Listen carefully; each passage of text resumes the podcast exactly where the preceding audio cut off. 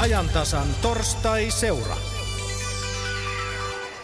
Ajantasan torstai-seurassa jatketaan nyt sillä tiellä, johon tänään alkaneet olympialaiset meidät ovat jo vieneet, eli penkki urheilemaan sohvalle. Radio Suomen lähetysikkunassa voi osallistua keskusteluun yle.fi kautta Radio Suomi on osoite.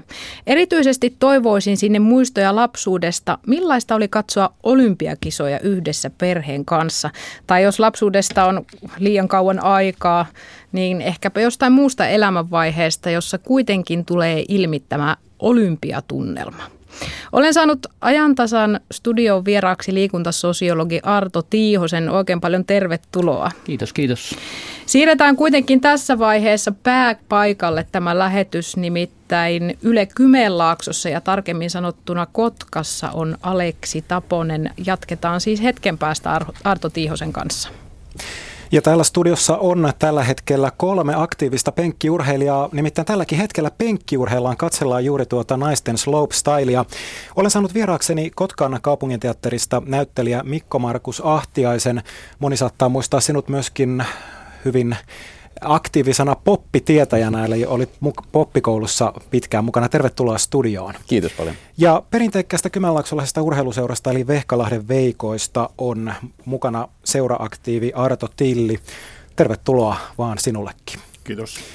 Arto, ihan pakko kysyä Vehkalahden Veikoista, kun olet, että satutko muistamaan, milloin on viimeksi ollut olympialaisissa Vehkalahden Veikko ja juuri esimerkiksi talvikisoissa?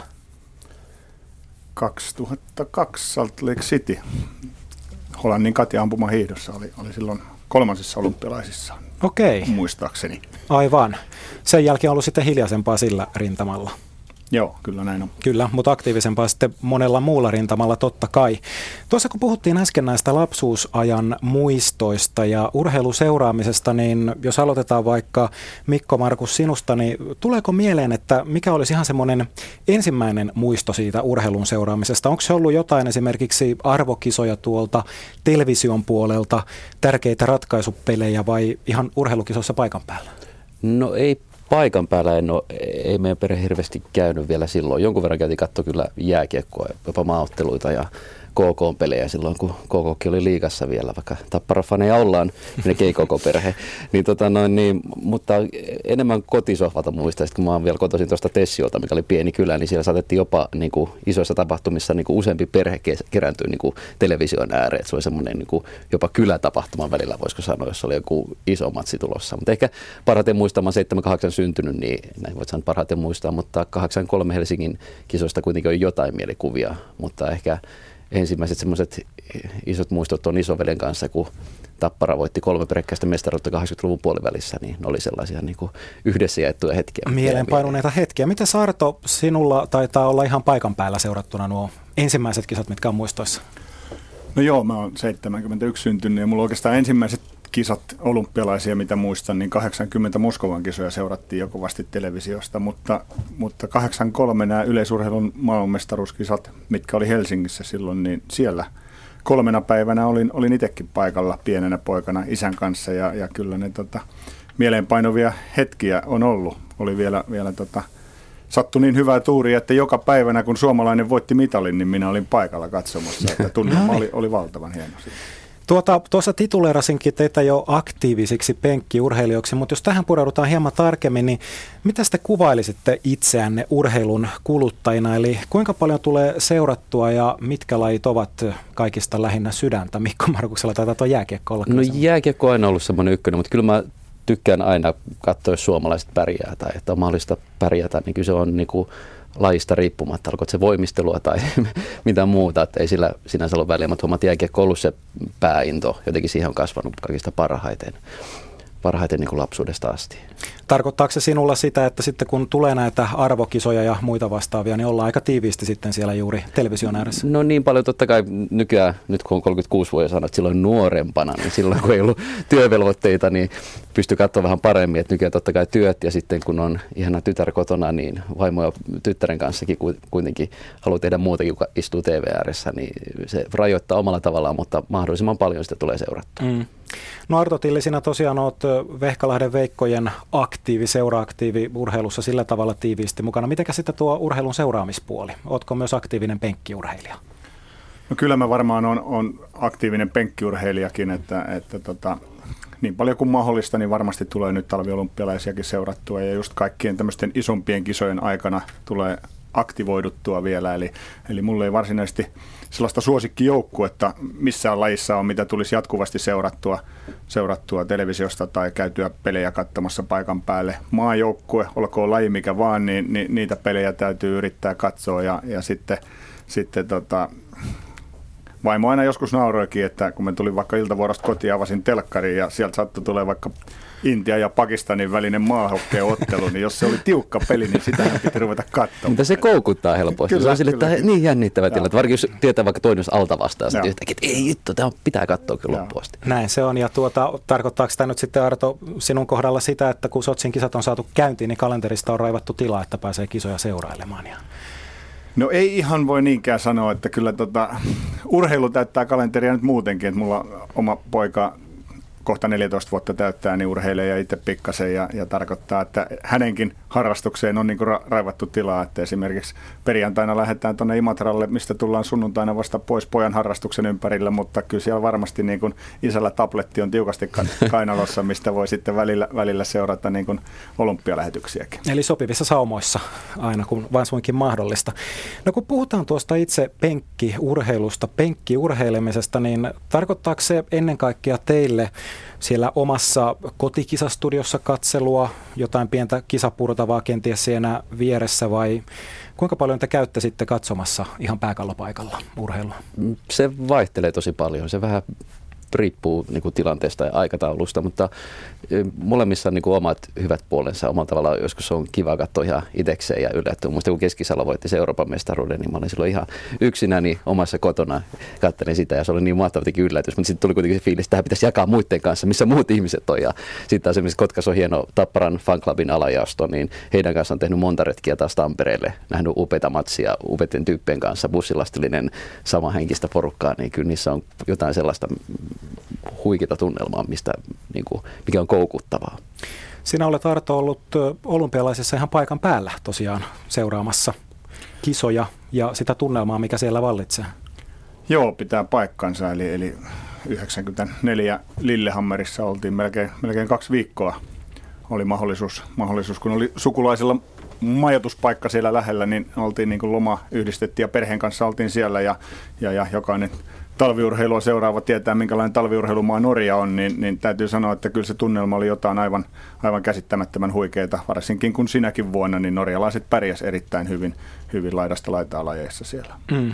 Niin, vaikka voisi kuvitella siltä, että talvikisoja on paljon mukavampi katsella siellä lämpimässä kotistudion puolella, niin et ole suinkaan sitä mieltä, että tuo jääpuikko nenästä roikkuen ladun varressa oleminen olisi jotenkin tylsää tai Joo, en, en todellakaan ole, vaikka, vaikka siihenkin meidän seurueesta mun on äitin siskolla espanjalainen mies ja hän oli, hän oli ensimmäisenä päivänä meidän kanssa kokemuksia. Siellä, siellä ladun varressa ja, ja kun sieltä sitten viimeinältä illan päätteeksi tultiin niin kuin takaisin kämpille, niin kyllä hän ilmoitti, että hänen kisastudio tulee olemaan täällä niin tämän loppuajan. Ja, ja, ja, tota. mm. Mutta kyllä mä lähden sinne palelemaan ihan, ihan mielelläni. No mitä sitten kotikisakatsomo? Mitä teidän mielestä kuuluu hyvään kotikisakatsomoon? Mitä siellä pitää olla? Hyvä äänentoisto, ruokaa, juomaa, joku tarjoilemassa sitä ruokaa ja juomaa? No en me ainakaan kaipaa ruokaa enkä, enkä juomaakaan, ei niihin voi keskittyä siinä vaiheessa, jos jotain oikein, oikein kunnon kisaa tulee. Mutta mä ehkä eniten just urheilun takia, niin mulla on kotona videotykkiä vähän isommalta screeniltä, pystyy seurailemaan, seurailemaan kisoja ja aika usein tulee laitettua kavereille viestiä, että hei illalla olisi semmoinen tai tämmöinen matsi, että, että tota, eiköhän kasannuta porukkaa ja silloin saattaa olla helpostikin, että olohuoneessa vähän sohvien järjestys muuttuu ja pannaan penkit peräkkäin, peräkkäin niin kuin urheilukatsomossa kuuluukin ja, ja kyllä se tunnelma sinne koti, koti olohuoneeseenkin niin välittyy silloin hienosti. Ilmeisesti Mikko Markuskaan ei ihan äh, kuvaputki telkkarista kisoja katsele. No ei, kyllä se nyt on ihan muutenkin elämän varten kivempi, että on vähän semmoinen mukavin, mistä katsoo, mutta on se mm. kuitenkin mm. myös, kyllä se toimii sitä tabletistakin, että ei sille, sille voi mitään. Että Et vähän on, pienemmältäkin screeniltä tunnelmaan Niin, kyllä, kyllä, kun se ei, ei se kyllä se kuitenkin on se tapahtuma, se henki, se hetki. Ja sitten jos vaikka joskus ollut, ollut muista, että oli, tota, mulla oli polttarit vuosi sitten, kaksi vuotta sitten, niin oli tota, Suomen toi välieräottelu Suomi-Venäjä jääkiekossa, niin sitä mä kuuntelin radiossa ruotsinkieliseltä kanavalta radiosta netin kautta junassa, koska mitään muuta ei löytynyt, mistä sitä pystyi katsoa mun laitteella silloin, mutta siltikin se toimi, vaikka se päättyikin huonosti. No niin, eli se ei katso aikaa eikä paikkaa, kun kisastudio saadaan pystyyn. Tuota, allekirjoittanut, kun katsoo esimerkiksi lätkää tai jalkapalloa, niin siitä ovat hyvin tietoisia myöskin ne naapurit, jotka eivät samaa peliä seuraa. Anteeksi tässä vain kaikille naapurille.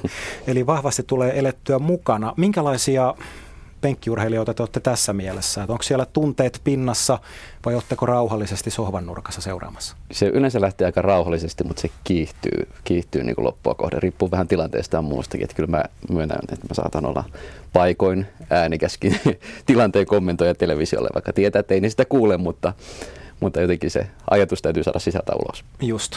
Mutta lentääkö kaukosäädin seinään tai telkkari ikkunasta alas, jos Suomi ei menesty? No ei, ei tietenkään. Kyllä pitää olla ymmärrys ymmärrys kohdillaan siinä touhussa. Mitenkä Artolla? No joo, ihan sama, samalla tavalla, että ei nyt vielä ainakaan toistaiseksi ole tarvinnut mitään tavaroita hajottaa sen takia, vaikka, vaikka koville välille ottaakin terkkarin ääressä, mutta, mutta tota, meteliä pidetään kyllä ja, ja, ja myönnän häpeilemättä, että välillä joutuu jopa silmäkulmaa pyyhkäsemään, kun oikein hienoja hetkiä tulee. Mm. No monihan suuntaa katselemaan pelejä, varsinkin tämmöisiä arvokisoja, tärkeitä pelejä, niin semmoisella isommalla porukalla, ja niin kuin tästäkin keskustelusta on ilmi käynyt, niin se taitaa teillekin olla aika tärkeä juttu, että on semmoinen hyvä porukka kasassa, minkä kanssa sitten voidaan jakaa niitä mm. hienoja hetkiä ja elää mukana tapahtumien tiimellyksessä. Joo, ilman muuta. Kyllä se tuo siihen vielä oman lisänsä joskus ollut jopa niin, että on, on ollut jossain, missä ollut välttämättä tuttua. Muistan, mä katsoin joskus sitä Suomi-USA välierää pari vuotta sitten, niin se oli hauska, että mä olin Joensuussa kahvilassa, missä oli kolme muuta ihmistäkin tämän tuntenut, mutta heidän kanssa se katsottiin se ottelu, ottelu läpeensä ja silloin oli niin kuin tosi hyvä tunnelma, vaikka ei toisia tunnettu. Mm. Miten Arto? Kyllä se näin on, että, että tota, silloin kun mahdollista on ja jossain reissussa on ollut, niin, niin mieluummin se menee ehkä siihen hotellissakin alakerran paariin katsomaan, kun, kun mm. yksin, yksin hotellihuoneessa katsoo. Ja yleensä niitä samanhenkistä porukkaa kerääntyy siihen, siihen tota, television ääreen. No täälläkin nyt on tällä hetkellä studiossa kolme raavasta miestä puhumassa urheilusta. Onko tämä penkkiurheilu tämmöinen niin kuin lähinnä äijien juttu? Mitä mieltä olette? No voisin sanoa, että tuossa oman pojan harrastusten myötä esimerkiksi kun tulee pyörittyä tuolla urheilupaikoilla ja muuta, niin kyllä siellä näkee hyvinkin fanaattisia äitejäkin, että, että tota, voisi sanoa jopa, että, että tota, hurjempia, hurjempia niin fanaatikkoja löytyy siltä puolelta. Tosin ehkä se voi olla äideille eri juttu siinä, kun se oma jälkikasvu on siellä urheilumessa, kun sitten ihan, että oltaisiin pelkästään vaikka seuraamassa jotain maajoukkuepeliä, mutta, mutta tota, kyllä naisetkin osaa eläytyä Joo, kyllä toi, toi tunnetta nähty, kyllä. Allekirjoitan tuo. Kyllä. No tota, tuossa kun puhuttiin äsken näistä tuota, urheilun seuraamisen apuvälineistä, niin jatketaan niistä kohtapuoli hieman tarkemmin, mutta käydään tässä yhteydessä kuulostelemassa tuolla Pasilan päässä, että minkälaisia ajatuksia siellä urheilun seuraaminen ja penkkiurheilu herättää. Kiitos Aleksi. Täällä siis liikuntasosiologi Arto Tiihonen vieraan. Sinulla kävi kynä kovasti, tuli paljon muistiinpanoja. Joo, mielenkiintoisia juttuja tuolta Kymenlaaksosta päin, tuttuja kylläkin. Kerro jotain, mitä sait paperille pistettyä. No tämähän tuli mm, kaikkienkin jutuissa esiin, että jakaminen on tärkeää ja, ja mä mietin sitä, että ei ainoastaan se, että katsotaan ja kuunnellaan yhdessä, vaan nykyään tämä mobiililaitteiden kehitys ja itse asiassa esimerkiksi Yleen tarjonta on sellaista, että jakaminen on yhä helpompaa, että tulee twiittiä ja jopa FB-tykkäämistä ja tällaisia juttuja sellaisilta ihmisiltä, jotka ei ehkä ollut niin kauhean kiinnostuneita tästä – itse urheilun seuraamista paikan päällä, mutta ne haluaa jakaa niin kuin tämän tapahtuman, siis tässä tapauksessa niin kuin tämän Sotsin olympialaisten jutun sillä tavalla, että ne on niin kuin siinä nuotion ääressä kaikki ne välineineen. Eli kutsutko olympialaisia nuotioksi vai nimenomaan sosiaalista mediaa? No tapahtumia tietysti aivan samalla tavalla kuin, kuin Lontoon olympialaiset jalkapallon MM-kisat Euroviisut, jotka oli niin kuin välillä menossa alaspäin. Isot kisatkin oli menossa alaspäin, mutta nyt viime vuosina siitä on tullut tämän, tämän tota, sosiaalisen median ja tietysti median muutenkin niin kuin muuttuessa niin kuin sellaiseksi tavallaan niin kuin nuotiopiiriksi, että kaikkien pitää olla siinä jotenkin mukana ja yhä enemmän mahdollisuuksia myös kommentoida eri näkökulmista urheilua. Ei tarvi olla se lajiniilo, joka tietää kaiken ja sanoo, että te ette tiedä mitään, vaan voi kuka tahansa melkein ottaa kantaa ja, ja siitä voi syntyä hyviä keskusteluja. Yle Sochi Areena on paikka, jossa voi katsoa lähes jokaisen urheilusuorituksen selostuksen kerran, eli joka ikisen yksilösuorituksen, joita olympialaisissa nähdään. Miten tämä muuttaa sitä yhteisöllisyyden tunnetta, kun sitä ei katsota yhtä aikaa? Se onkin hyvä kysymys ja, ja mietin tuossa, että, että vaikea vielä sanoa, että se on niin uusi asia, että tässä varmasti muuttuu nämä kuviot jollakin tavalla, mutta ehkä se perusasia on, että tarvitaan kuitenkin yhteinen tapahtuma ja, ja se, että sit miten sitä voidaan, voidaan niin kuin jakaa ja katsoa, niin ehkä siinä käy samanlainen ilmiö kuin putouksissa tai tanssii tähtien kanssa jutussa, että kuitenkin sitten ne keskeisimmät, esimerkiksi jääkiekon finaali, jos Suomi on siellä, tai joku tällainen nousee sellaiseksi, että siellä saattaa olla valtavan iso yleisö, vaikka sen kisojen aikana ne yleisöt jakautuisi niin, että, että jotkut katsoo lumilautailua enemmän, joku luistelua ja joku sitten vaikka ampumahihtoa. Ja siinä oman lajin sisällähän niitä on itse asiassa, tai oman kiinnostuksen kohteen sisällähän on aika nopea katsoa niitä lumilautailusuorituksia vaikkapa siinä. Kyllä, joo. Et, et se, tähän on tuottanut sen mahdolliseksi myös, että et meillä on tällaisia suurkuluttajia, jotka ei kauheasti niin kuin välitä siitä, että mikä tahansa urheilu kelpaa. Mutta perinteisesti meillä on, meillä on ollut niin kuin tällaista lajiniiloutta, että, että muutamia lajeja, joita Suomessa seuraa, on ollut yleisurheiluhiihtoseuraajia, esimerkiksi on ollut jääkiekko- ja jalkapalloseuraajia. Jos ajatellaan niin kuin sohva, sohva ja, ja TV-katsojia ja radiokuuntelijoita, mutta sitten on, on niinku uudempi ilmiö on sitten tämä, että meillä on faneja, jotka on niinku jonkun seuran, vaikka, vaikka susijengin mm, tota, tota, tota, seuraajat, jotka on hyvin yhteisöllinen porukka myös ulkopuolella näiden kisojen. Mutta niiden sisällä tietysti faniporukassakin voi olla erilaisia urheilun kuluttajia. Arto Tiihonen, jatketaan tästä ihan hetken päästä. Liikennetiedote seuraavaksi.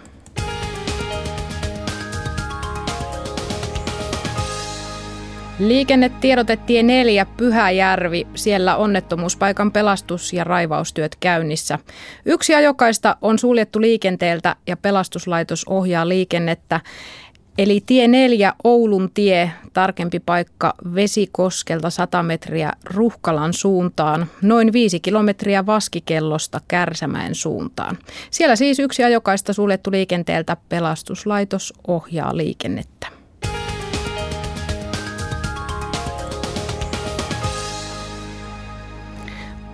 Arto Tiihonen, liikuntasosiologi, puhuit tuossa jo hieman fanikulttuurista, mutta miten se on kaikkiaan muuttunut vuosien saatossa? No niin kuin sanoin, se uusi juttu on sellainen, että meillä saattaa olla niin kuin vaikka Englannin liigan faneja Suomessa. Niillä on oma kerho ja sitten ne seuraa sitä, ne saa jotain etuja ja niin edelleen. Et sellaista ei kauhean paljon ollut aiemmin. Meillä on Mestiksessä esimerkiksi tota, jä, jääkeikon nämä fanit on, on hyvin hyvin tota, yhteisöllisiä, samoin tietysti liikoissa, mutta, minusta tämä oli niin kuin hauskaa, että Mestiksessä ja tuolla niin alemmillakin tasolla syntyy tällaista yhteisöllisyyttä. Et meitähän on, suomalaisia on sanottu ja haukuttu kansainvälisesti, että me ollaan sellaisia menestysorientoituneita tässä katsomisessaan. Mutta kun mä kuuntelin tota, tota, tota Mikko Markuksen ja, ja Kaimani Arton juttuja, niin hirveän vähän siellä puhuttiin menestyksestä ja siitä, että Suomen pitäisi voittaa, vaan se oli enemmän tällaista tapahtuman hyvä fiilis, kilpailu on ollut kova, oli ketkä tahansa siellä mukana, ihailtiin norjalaisia ja, ja sitä, että, että naisetkin voi osallistua niin kuin fanaattisesti tähän juttuun. Että ehkä se, se sellainen menestyshakuisuus on tässä niin kuin vähentynyt. Sillä kuitenkin on jotain merkitystä, että kun menestytään, niin siitä seuraa hyvä mieli ja hyviä puheenaiheita. Kyllä joo, ja, ja selvästi tätä, tätä pitäisi vähän tutkia, mutta mä tuossa vähän mietin, että aika useasti olympialaisissakin, vaikka sinne kokoontuu niin kuin hyvin eri lajien ihmiset, jotka ei ehkä tunnekaan toisiaan mitenkään, niin se Suomen joukkueen ja monien muidenkin joukkueiden menestys näyttäisi vähän olevan kiinni, että miten ne kisat lähtee menemään. Et nyt olisi kauhean kiva, jos tuossa näissä ekalajeissa suomalainen menestyy hyvin, niin kyllä se vaikuttaa varmaan muihinkin lajeihin niin, että, ne, että se mikä on tärkeää urheilijalle, että ei tarvitse pelätä sitä epäonnistumista. Joku on jo onnistunut, niin voi ottaa vähän riskiä enemmän ja sitten se tuottaa sitten mahdollisesti tuloksen myös. Lumilautailussahan tämä on jo nähty. Tänään Sochin olympialaisissa on ehditty saada häivähdys menestyksestä suomalaisittain, koska Roope Tonteri ja Peetu Piiroinen selvisivät suoraan finaaliin lumilautailun slopestylin karsinnoissa. Ja siitä hetken päästä myös Enni Rukajärvi laski suoraan finaaliin naisten slopestylissa, eli mitaleista on jälleen toivoa ja sen myötä hyvästä mielestä. Monesti menestyjiä ovat myös mustat hevoset, joista suuri kansanosa ei tiedä yhtään mitään ennestään. Viime aikoina nämä lumilautailijat ovat voittaneet merkittäviä mitaleita ja nousseet sitä kautta kansan tietoisuuteen, mutta siitä huolimatta tätä menestystä ei noteerata samalla tavalla. Esimerkiksi vuoden urheilijan valinta urheilugaalassa meni niin, että urheilijaksi valittiin vuoden urheilijaksi, siis MMHP saavuttanut Tero Pitkämäki, vaikka lumilautailija Roope Tonteri oli voittanut kaksi MM-kultaa. Minkä takia nämä sankarit eivät pääse samanlaiseen asemaan kuin perinteisten lajien edustajat? No joo, se ehkä johtuu siitä, että urheilutoimittajat valitsee tänne, että, että urheilutoimittajissa on, on sekä konservatiiveja että, että radikaaleja, mutta se ei kuvasta sitä suoraan sitä, että mitä kansa haluaisi. Ja, ja urheilukaalassa on ovelasti, on laskin, että siellä on 17 eri, eri kategoriaa, jossa voi, voi tota, tulla menestyksekkääksi urheilijaksi tai palkituksi, joka tavallaan mun mielestä hyväkin, koska on aika naurettavaa laittaa näitä lajeja, lajeja tuossa järjestykseen – juttelin naapurini kanssa, joka on ylivoimaisesti menestyneen suomalainen kestävyysurheilija, ehkä koskaan MM-kisamitaleissa mitattuna, mutta todennäköisesti kukaan ei tunnistaisi häntä edes urheilutieteestä, kun mä oon kysynyt. Tietysti kyseessä on endurokuski, tota, joka ei ole tässä meidän urheiluhierarkiassa niin, niin korkealla. Puhutaan sitten epäonnistumisista, koska siitähän seuraa aina lähes maan suru, varsinkin jos jääkiekossa käy niin, että Ruotsi voittaa. Sitä emme suomalaisina kestä. Minkä takia näillä epäonnistumisilla on niin suuri vaikutus mielialaan? Oi, mä, mä, mä taas on ihan eri mieltä. Suomalaiset on ihan hirveän hyviä häviämään. Ja, ja suomalaiset, osa, osa suomalaisista varsinkin, niin, niin tota, meidän identiteetti on rakentunut sille, että me hävit, ollaan hävitty ruotsalaisille ja ollaan hävitty venäläisille vaikka viime vuosina, oikeastaan 2000-luvulla Suomen jääkiekkomaan joukko on ollut menestyksekkäin kaikista joukkoista, niin meillä on kauhean tärkeää se, että me ollaan tota, se, se huonompi joukko, joka pystyy ponnistaa sieltä vahvempia vastaan. Täällä on pitkä, pitkä historiallinen menneisyys tässä näin, että että et mä en ehkä niin sanoisi, että suomalaiset myy maansa. Täytyy ottaa tietysti vakavasti häviäminenkin, mutta, mutta näkyy myös, että suomalaiset ihan hirveän hyviä hyviä tota, juhlimaan sitten, kun on aihetta. Liikuntasosiologi Arto Tiihonen täällä Radio Suomen lähetysikkunassa Hyiski sanoo, että jälleen kärsimysten kaksiviikkoinen on tulossa. Ei ihme, että talous on kuralla ja yhteiskunta heitteellä, kun lauma on kiinnostunut vain jonkun senteistä tai sekunneista. Voidaanko sanoa, että tämä on oma yhteisönsä, nämä ihmiset, jotka suorastaan vihoavat urheilua ja joutuvat siitä kärsimään? Ähm, joo, voi, voi olla, mutta yhä enemmän sellaisia ihmisiä on esimerkiksi kulttuuri- tai taiteilijoita, niin kuin tässä, tässä näyttelijä, jotka, jotka on tulleet kaapista tämän urheiluharrastuksensa myötä ja, ja, ja tota, aika vähäinen määrä on enää sellaisia vihaajia. Ja tuossa on sitten sellainen pieni niin kuin, yhteiskuntatieteellinen ongelma, että tämä ei ole enää leikkiä. Niin kuin, niin kuin ensimmäinen liikuntasosiologian professori Kalevi Heinilä sanoi, että tämä on mitätön asia leikkiä vaan tässä niin kuin yhteiskunnan todellisuudessa. Mutta oikeastihan urheilu, viihde ja kaikki tämä on se, mistä me nykyään saadaan sitä fyffeä myös. Että, et, tota, tämä on, tämä on nykyaikaa, jossa nämä ihmiset tuottaa hyvää, siis ihan taloudellisestikin, ja sitä ei pidä väheksyä ollenkaan. Ehkä me ollaan oltu tässä vähän huonoja, että me ei ole tajuttu, että miten tämä jälkiteollinen yhteiskunta toimii, jossa, jossa tällaisten tapahtumien merkitys talouteen on paljon isompi kuin muutama vuosikymmen sitten. Tässä vaiheessa siirretään lähetys takaisin Kotkaan. Siellä näyttelijä Mikko Markus Ahtiainen ja seuraaktiivi Arto Tilli ovat yhdessä toimittaja Aleksi Taposen kanssa. Niin, nyt voitaisiin hetken aikaa puhua näistä erilaisista applikaatioista ja vempaimista, joista jo vähän ehdittikin tuossa edellä puhua. Eli tänä päivänä on runsas määrä kaiken näköisiä vempeleitä, jotka pitävät huolen siitä, että voit olla missä tahansa vaikkapa pilkillä ja siitä huolimatta seurata sitä jännittävää lätkämatsia. Kuinka paljon tämä on muuttanut teidän penkkiurheilemista?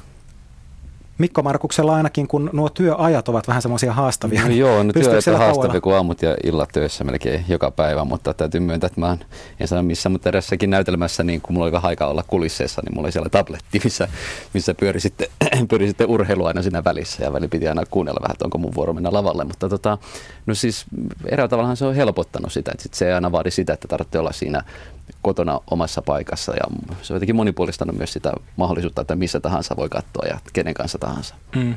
Tässä on myöskin tullut semmoisena sosiaalisen median piirteinä mukaan, että sinne aika usein sitten alkaa ilmaantua näitä kannustuksia tai sitten taas puretaan sitä pettymystä, jos oma suosikki ei menestykään. Oletteko te tämmöisiä aktiivisia myös tuolla somen puolella niin kommentoimaan ja käymään keskustelua?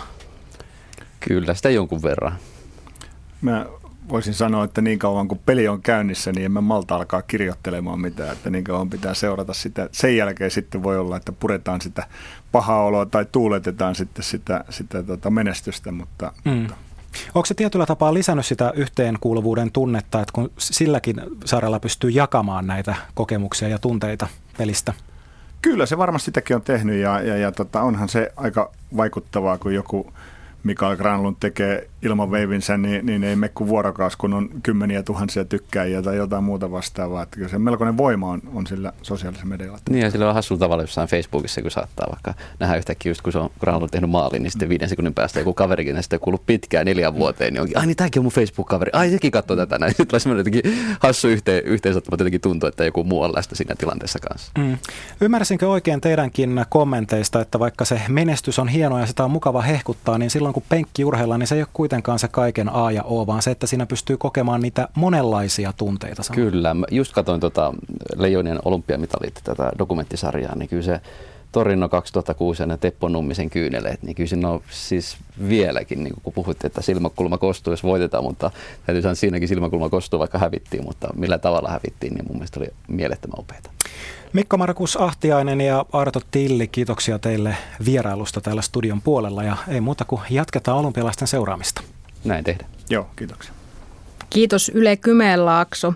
Täällä ajantasan studiossa Pasilassa liikuntasosiologi Arto Tiihonen. Millä tavalla voisimme taloudellisesti hyötyä kansana isoista urheilukisoista? Tuossa vähän väläyttelit ennen Kotkaan siirtoa. No siis isot urheilukilpailut, niiden järjestäminen, jos ei ne ihan mahdottomiksi, niin kuin, niin kuin nämä Sotsin kisat, niin on yksi mahdollisuus. Ja niiden taloudelliset vaikutukset, toki niistä tulee kulujakin, niin on, mutta, mutta tärkeää on se toimeliaisuus. Että ne, se on yksi, yksi hyvin vanha jo asia, jonka, jonka esimerkiksi Englannissa muistan jo 25 vuotta sitten. Moni tällainen teollisuuskaupunki muutettiin urheilukaupunkiksi, tehtiin valtavia rakennelmia sinne ja siellä on nostettu tavallaan sitä jaloille. No sitten tietysti Yleisradio ja muut mediatalot, tehän olette siellä niin kuin toimimassa ohjaajina, kuva, kuvausryhminä ja niin edelleen. Että siinä se on toinen vaihtoehto. Mutta sitten, sitten kaikki se, mikä tapahtuu esimerkiksi mobiililaitteissa ja tuolla, niin se välillisesti johtaa siihen taloudelliseen toimeliaisuuteen ja, ja, ja laitteiden kehittämiseen, ohjelmien kehittämiseen ja niin edelleen, jotka saattaa olla vaikka sellaiset, että että miksei suomalainen voisi keksiä jonkun urheilusovellutuksen, joka menee läpi maailmalla. Kiitos liikuntasosiologi Arto Tiihonen, että pääsit vieraaksi.